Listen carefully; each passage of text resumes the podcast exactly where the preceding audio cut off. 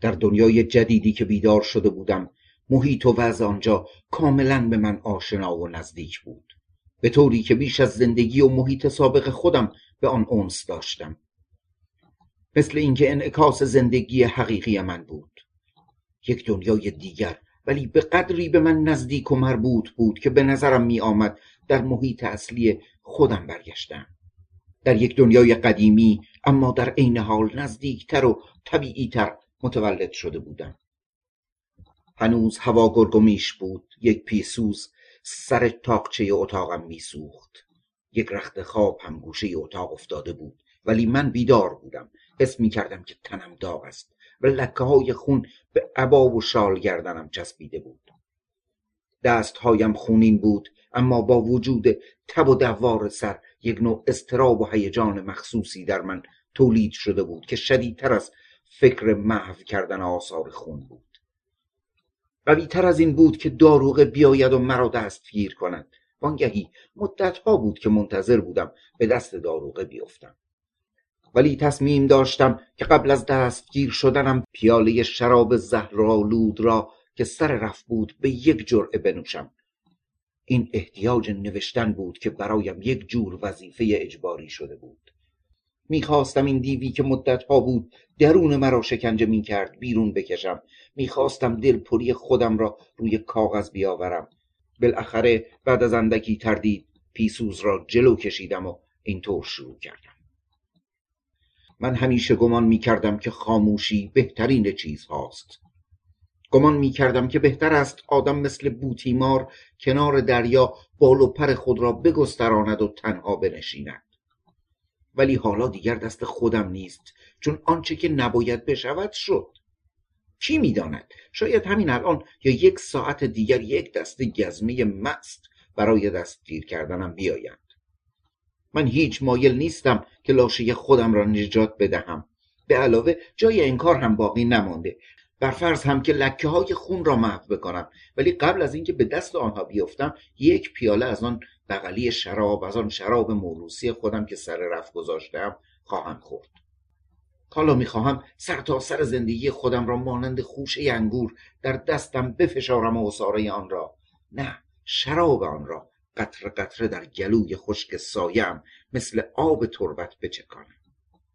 فقط می‌خواهم پیش از آن که بروم دردهایی که مرا خورده خورده مانند خوره یا سلعه گوشه این اتاق خورده است روی کاغذ بیاورم.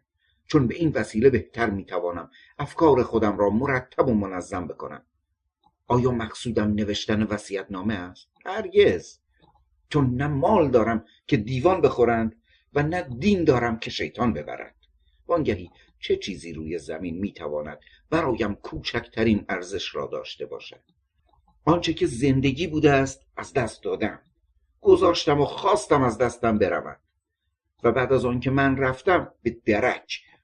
می‌خواهد کسی کاغذ مرا بخواند. می‌خواند هفتاد سال سیاه هم نخواند. من فقط برای این احتیاج به نوشتن که اجالتا برایم ضروری شده است می نویسم من محتاجم بیش از پیش محتاجم که افکار خودم را به موجود خیالی خودم به سایه خودم ارتباط بدهم این سایه شومی که جلوی روشنایی پیسوز روی دیوار خم شده و مثل این است که آنچه که می نویسم به دقت می خاند و می بلد.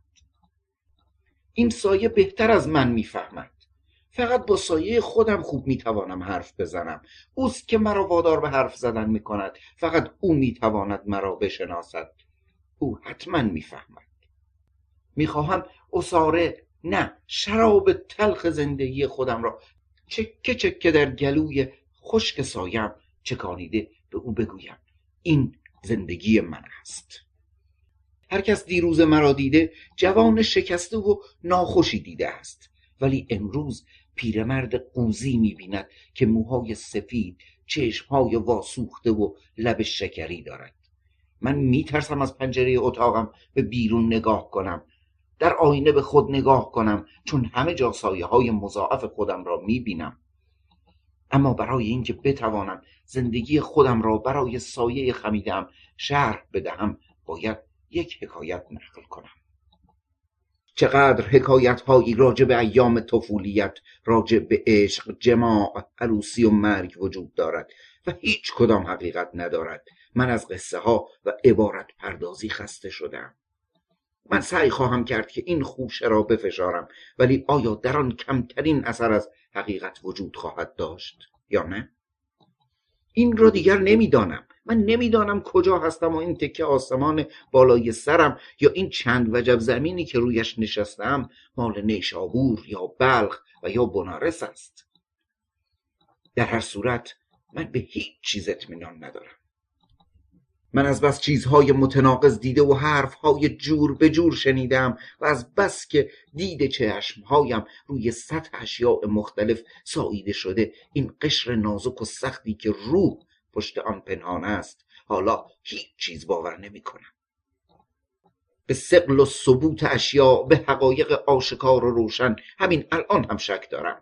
نمی‌دانم اگر انگشتانم را به هاون سنگی گوشه حیاتمان بزنم و از او بپرسم آیا ثابت و محکم هستی در صورت جواب مثبت باید حرف او را باور بکنم یا نه؟ آیا من یک موجود مجزا و مشخص هستم؟ نمی‌دانم. ولی حالا که در آینه نگاه کردم خودم را نشناختم. نه آن من سابق مرده است تجزیه شده است ولی هیچ صد و مانعی بین ما وجود ندارد.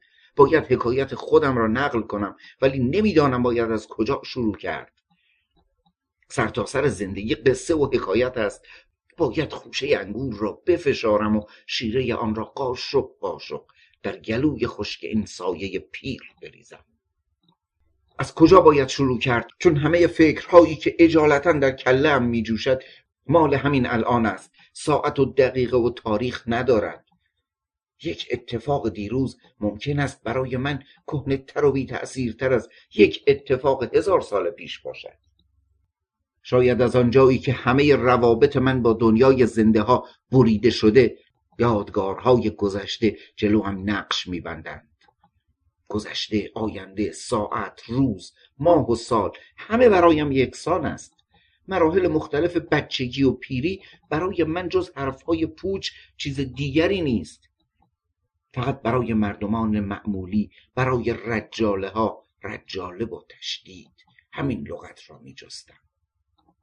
برای رجاله ها که زندگی آنها موسم و حد معینی دارد. مثل فصل های سال و در منطقه معتدل زندگی واقع شده است صدق می کنند ولی زندگی من همش یک فصل و یک حالت داشته.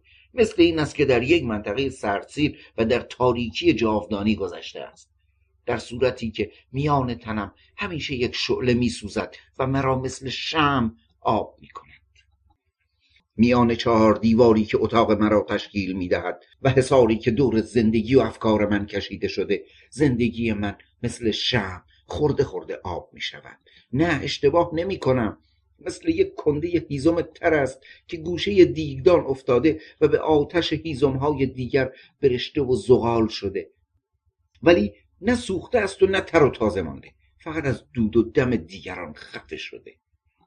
اتاقم مثل همه اتاقها با خشت و آجر روی خرابه هزاران خانه قدیمی ساخته شده بدنه سفید کرده و یک حاشیه کتیبه دارد. درست شبیه مقبره است. کمترین حالات و جزئیات اتاقم کافی است که ساعتهای دراز فکر مرا به خودش مشغول کند. مثل کارتونک کنج دیوار. چون از وقتی که بستری شدم به کارهایم کمتر رسیدگی می‌کنند میخ ای که به دیوار کوبیده شده جای ننوی من و زنم بوده و شاید بعدها هم وزن بچه های دیگر را متحمل شده است. کمی پایین میخ از گچ دیوار یک تخته ور آمده و از زیرش بوی اشیاء و موجوداتی که سابق بر این در این اتاق بودند استشمام می شود به طوری که تا کنون هیچ جریان و بادی نتوانسته است. این بوهای سمج و تنبل و قلیز را پراکنده بکنند بوی عرق تن بوی ناخوشی های قدیمی بوی دهن بوی پا بوی تن بوی شاش بوی روغن خراب شده بوی حسیر پوسیده و خاگینه سوخته بوی پیازداغ بوی جوشانده بوی پنیرک و مامازی بچه بوی اتاق پسری که تازه تکلیف شده. بوی بخارهایی که از کوچه آمده و بوهای مرده یا در حال نزع که همه آنها هنوز زنده هستند و علامت مشخصه خود را نگه داشتند. خیلی بوهای دیگر هم هست که اصل و منشأ آنها معلوم نیست ولی اثر خود را باقی گذاشتند. اتاقم یک پستوی تاریک است و به توسط دو دریچه با خارج با دنیای رجاله ها ارتباط دارد. یکی از آنها رو به حیات خودمان باز می شود و دیگری رو به کوچه است. از آنجا مرا مربوط به شهر ری می کنند شهری که عروس دنیا مینامند و هزاران کوچه پس کوچه و خانه های تو سری خورده و مدرسه و کاروان سرا دارد شهری که بزرگترین شهر دنیا به شمار می آید پشت اتاق من نفس می کشد و زندگی می کند اینجا گوشه اتاقم وقتی که چشمهایم را به هم می‌گذارم سایه های محو و مخلوط شهر آنچه که در من تأثیر کرده با کوشک ها مسجد ها و باغ هایش همه جلوی چشمم مجسم می شود این دو دریچه مرا با دنیای خارج با دنیای رجاله ها مربوط می کنند ولی در اتاقم یک آینه به دیوار است که صورت خودم را در آن می بینم در زندگی محدود من آینه مهمتر از دنیای رجال هاست که با من هیچ ربطی ندارد. از تمام منظره شهر دکان قصابی حقیری جلوی دریچه اتاق من است که روزی دو گوسفند به مصرف میرساند. هر دفعه که از دریچه به بیرون نگاه می‌کنم مرد قصاب را می‌بینم. هر روز صبح دو یابوی سیاه لاغر یابوهای تبلازمی که صرفه های عمیق خشک می‌کنند و و دست های خشکیده آنها منتهی به سم شده. مثل اینکه مطابق یک قانون وحشی دستهای آنها را بریده و در روغن داغ فرو کردند و دو طرفشان لش گوسفند آویزان شده جلو دکان میآورند. مرد قصاب دست چرب خود را به ریش هنابستهاش می‌کشد. اول لاشه گوسفندها را با نگاه خریداری برانداز می‌کند. بعد دوتا از آنها را انتخاب می‌کند. دنبه آنها را با دستش وزن می‌کند. بعد می‌برد و به چنگک دکانش میآویزد. یابوها نفس زنان به راه میافتند. آن وقت قصاب این جسدهای خونالود را با گردنهای بریده چشمهای رک زده و پلکهای خونالود که از میان کاسه سر کبودشان در آمده است نوازش می کند دست مالی می کند بعد یک گزلی که دست استخوانی بر می دارد. تن آنها را به دقت تکه تکه می کند و گوشت لخم را با تبسم به مشتریانش می فروشد. تمام این کارها را با چه لذتی انجام می دهد؟ من مطمئنم یک جور کیف و لذت هم می برد. آن سگ زرد گردن کلوفت هم که محلمان را قرق کرده و همیشه با گردن کج و چشمهای بیگناه نگاه حسرت آمیز به دست قصاب می کند.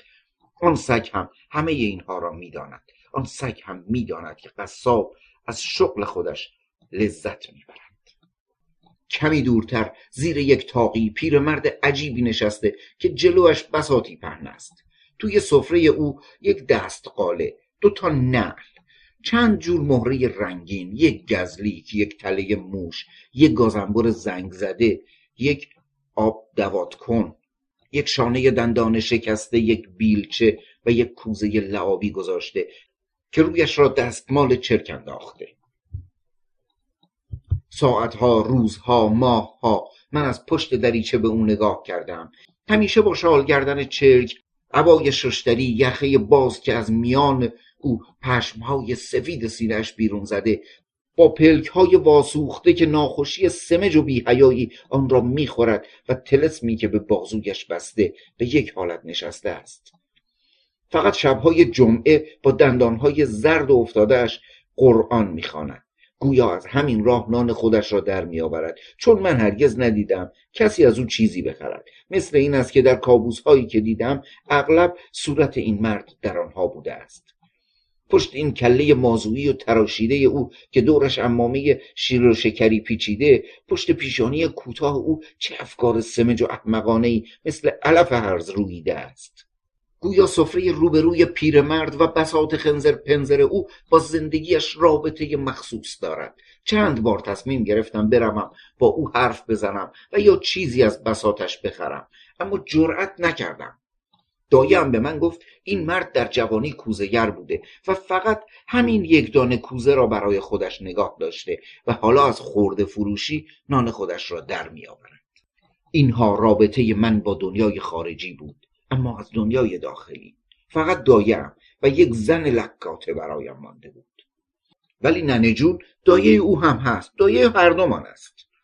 چون نه تنها من و زنم خیش و قوم نزدیک بودیم بلکه ننه جون هر دومان را با هم شیر داده بود. اصلا مادر او مادر من هم بود. چون من اصلا مادر و پدرم را ندیدم و مادر او آن زن بلند بالا که موهای خاکستری داشت مرا بزرگ کرد. مادر او بود که مثل مادرم دوستش داشتم و برای همین علاقه بود که دخترش را به زنی گرفتم. از پدر و مادرم چند جور حکایت شنیدم. فقط یکی از این حکایت ها که ننه جون برایم نقل کرد پیش خودم تصور می‌کنم باید حقیقی باشد. ننه جون برایم گفت که پدر و عمویم برادر دوقلو بودند. هر دو آنها یک شکل یک قیافه و یک اخلاق داشتند و حتی صدایشان یک جور بوده به طوری که تشخیص آنها از یکدیگر کار آسانی نبوده است.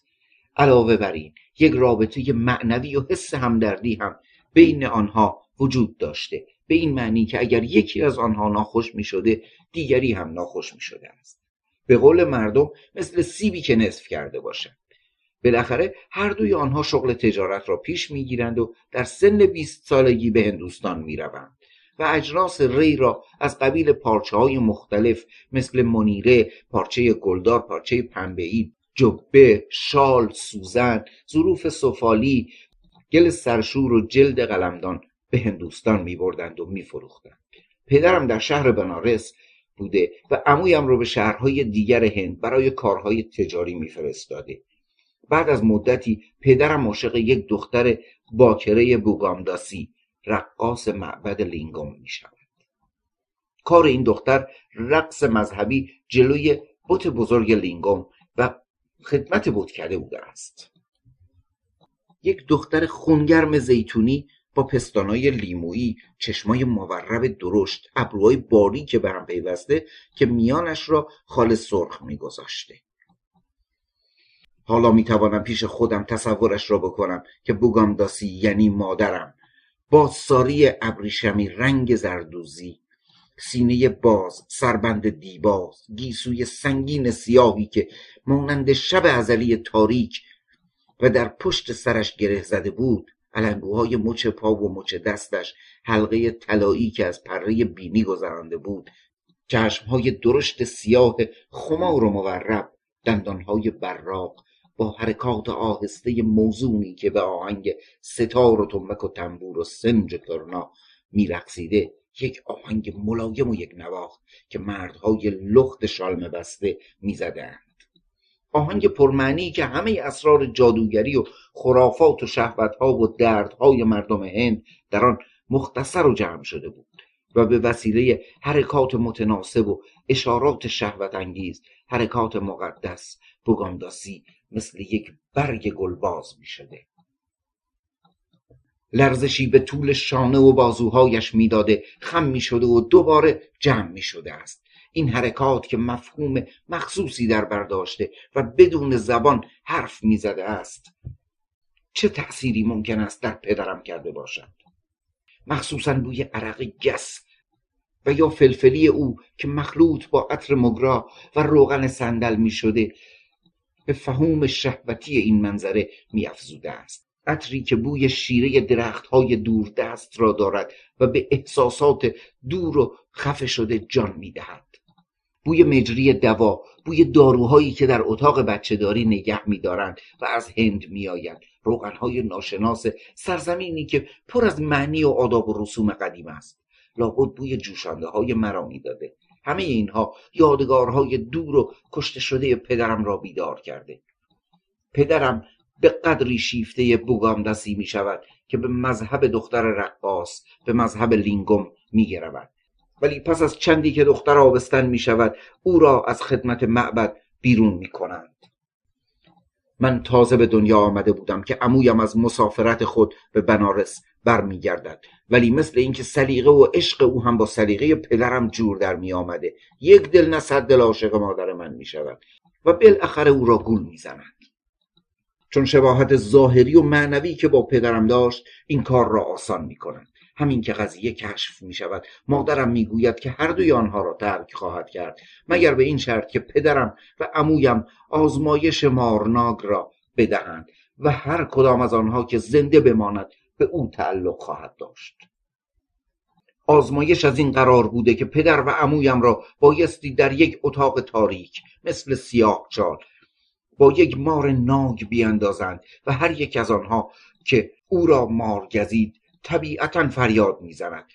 آن وقت مارفسا در اتاق را باز می کند و دیگری را نجات می دهد و بوگامداسی به او تعلق می گیرد. قبل از اینکه آنها را در سیاه چال بیاندازند پدرم از بوگامداسی خواهش می کند که یک بار دیگر جلو او برقصد. رقص مقدس معبد را بکند. او هم قبول می کند و به آهنگ نیلبک مارفسا جلو روشنایی مشعل با حرکات پرمعنای موزون و لغزنده میرقصد و مثل مار ناگ پیچ و تاب می‌خورد. بعد پدر و عمویم را در اتاق مخصوصی با مار ناگ میاندازند. عوض فریاد استرابانگیز یک ناله مخلوط با خنده چندشناکی بلند می شود یک فریاد دیوانوار در را باز می کنند عمویم از اتاق به بیرون می آید ولی صورتش پیر و شکسته و موهای سرش از شدت بیم و حراس. صدای لغزش سوت مار خشمگین که چشمهای گرد و شرربار و دندانهای زهراگین داشته و بدنش مرکب بود از یک گردن دراز که منتهی به یک برجستگی شبیه به قاشق سرکوچک می شده از شدت وحشت عمویم با موهای سفید از اتاق خارج می شود مطابق شرط و پیمان بگامداسی متعلق به عمویم می شود یک چیز وحشتناک. معلوم نیست کسی که بعد از آزمایش زنده مانده پدرم یا عمویم بوده است. چون در نتیجه این آزمایش اختلال فکری برایش پیدا شده بود. زندگی سابق خود را به کلی فراموش کرده و بچه را نمیشناخته. از این رو تصور کرده که عمویم بوده است. آیا همه این افسانه مربوط به زندگی من نیست؟ یا انعکاس این خنده چندش انگیز و وحشت این آزمایش تأثیر خودش را در من نگذاشته و مربوط به من نمی شود. از این به بعد من به جز یک نانخور زیادی و بیگانه چیز دیگری نبودم. بالاخره امو یا پدرم برای کارهای تجارتی خودش با بوگامداسی به شهر ری برمیگردد و مرا میآورد به دست خواهرش که عمه من باشد میسپارد. داییم گفت وقت خداحافظی مادرم یک بغلی شراب ارغوانی که در آن زهر دندان ناگ مار هندی حل شده بود. برای من به دست امه می سپارد یک بوگامداسی چه چیز بهتری می‌تواند به رسم یادگار برای بچهش بگذارد؟ شراب ارغوانی اکسیر مرگ که آسودگی همیشگی میبخشد. شاید او هم زندگی خودش را مثل خوشه انگور فشرده و شرابش را به من بخشیده بود. از همون زهری که پدرم را کشت حالا می‌فهمم چه سوقات گرانبهایی داده است. آیا مادرم زنده است؟ شاید الان که من مشغول نوشتن هستم او در میدان یک شهر دوردست هند جلوی روشنایی مشعل مثل مار پیچ و تاب می‌خورد و میرقصد. مثل اینکه مار ناگ او را گزیده باشد و زن و بچه و مردهای کنجکاو و لخت دور او حلقه زدند در حالی که پدر یا عمویم با موهای سفید قوز کرده کنار میدان نشسته به او نگاه می‌کنند و به یاد سیاه چال و صدای سوت و لغزش مار خشمناک افتاده که سر خود را بلند می‌گیرد. چشمهایش برق می‌زند گردنش مثل کفچه می‌شود و خطی که شبیه عینک است پشت گردنش به رنگ خاکستری تیره نمودار می شود به هر حال من بچه شیرخال بودم که در بغل همین ننجون گذاشتندم و ننجون دختر امم همین زن لکاته مرا هم شیر می‌داده است و من زیر دست امم آن زن بلند بالا که موهای خاکستری روی پیشانیش بود در همین خانه با دخترش همین لکاته بزرگ شدم. از وقتی که خودم را شناختم امه را به جای مادر خودم گرفتم و او را دوست داشتم. به قدری او را دوست داشتم که دخترش همین خواهر شیری خودم را بعدها چون شبیه او بود به زنی گرفتم. یعنی مجبور شدم او را بگیرم. فقط یک بار این دختر خودش را به من تسلیم کرد. هیچ وقت فراموش نخواهم کرد. آن هم سر بالین مادر مردش بود. خیلی از شب گذشته بود. من برای آخرین وداع همین که همه اهل خانه به خواب رفتند با پیراهن و زیر شرواری بلند شدم. در اتاق مرده رفتم دیدم دو شمع کافوری بالای سرش میسوخت. یک قرآن روی شکمش گذاشته بودند. برای اینکه شیطان در جسمش حلول نکند. پارچه روی صورتش را که پس زدم امم را با آن قیافه باوقار و گیرندهش دیدم. مثل اینکه همه علاقه های زمینی در صورت او به تحلیل رفته بود. یک حالتی که مرا وادار به کرنش می کرد ولی در عین حال مرگ به نظرم اتفاق معمولی و طبیعی آمد. لبخند تمسخرآمیزی در گوشه لب او خشک شده بود. خواستم دستش را ببوسم از اتاق خارج شوم ولی رویم را که برگردانیدم با تعجب دیدم همین لکاته که حالا زنم است وارد شد. و روبروی مرده. مادرش با چه حرارتی خودش را به من چسبانید؟ مرا به سوی خودش کشید و چه بوسه های آبداری از من کرد. من از زور خجالت می‌خواستم به زمین فرو بروم اما تکلیفم را نمی‌دانستم. مرده با دندانهای ریک زدهش مثل این بود که ما را مسخره کرده بود. به نظرم آمد که حالت لبخند آرام مرده عوض شده بود. من بی اختیار او را در آغوش کشیدم و بوسیدم. ولی در این لحظه پرده اتاق مجاور پس رفت و شوهر امم پدر همین لکاته. اوز کرده و شال گردن بسته وارد اتاق شد. خنده خشک و زننده چندشنگیزی کرد. او به تن آدم راست می‌شد به طوری که شانه هایش تکان می‌خورد. ولی به طرف ما نگاه نکرد. من از زور خجالت می‌خواستم به زمین فرو روم. و اگر می‌توانستم یک سیلی محکم به صورت مرده می‌زدم که به حالت تمسخر به ما نگاه می‌کرد. چه ننگی! هر آسان از اتاق مجاور بیرون دویدم. برای خاطر همین لکات شاید این کار را جور کرده بود تا مجبور بشوم او را بگیرم. با وجود اینکه خواهر برادر شیری بودیم برای اینکه آبروی آنها به باد نرود مجبور بودم که او را به زنی اختیار کنم. چون این دختر باکره نبود این مطلب را هم نمی‌دانستم. من اصلا نتوانستم بدانم. فقط به من رسانده بودند. همان شب عروسی وقتی که توی اتاق تنها ماندیم من هرچه التماس درخواست کردم به خرجش نرفت و لخت نشد. گفت بینمازم. اما اصلا به طرف خودش راه نداد. چراغ را خاموش کرد و رفت آن طرف اتاق خوابید.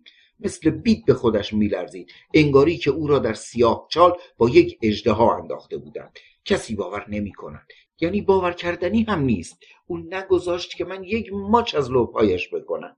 شب دوم هم من رفتم سر جای شب اول روی زمین خوابیدم و شبهای بعد هم از همین قرار جرأت نمی کردم بالاخره مدتها گذشت که من آن طرف اتاق روی زمین میخوابیدم. کی باور می‌کند؟ دو ماه؟ نه دو ماه و چهار روز. دور از او روی زمین خوابیدم و جرأت نمی‌کردم نزدیکش بشوم. او قبلا آن دستمال پرمعنی را درست کرده بود.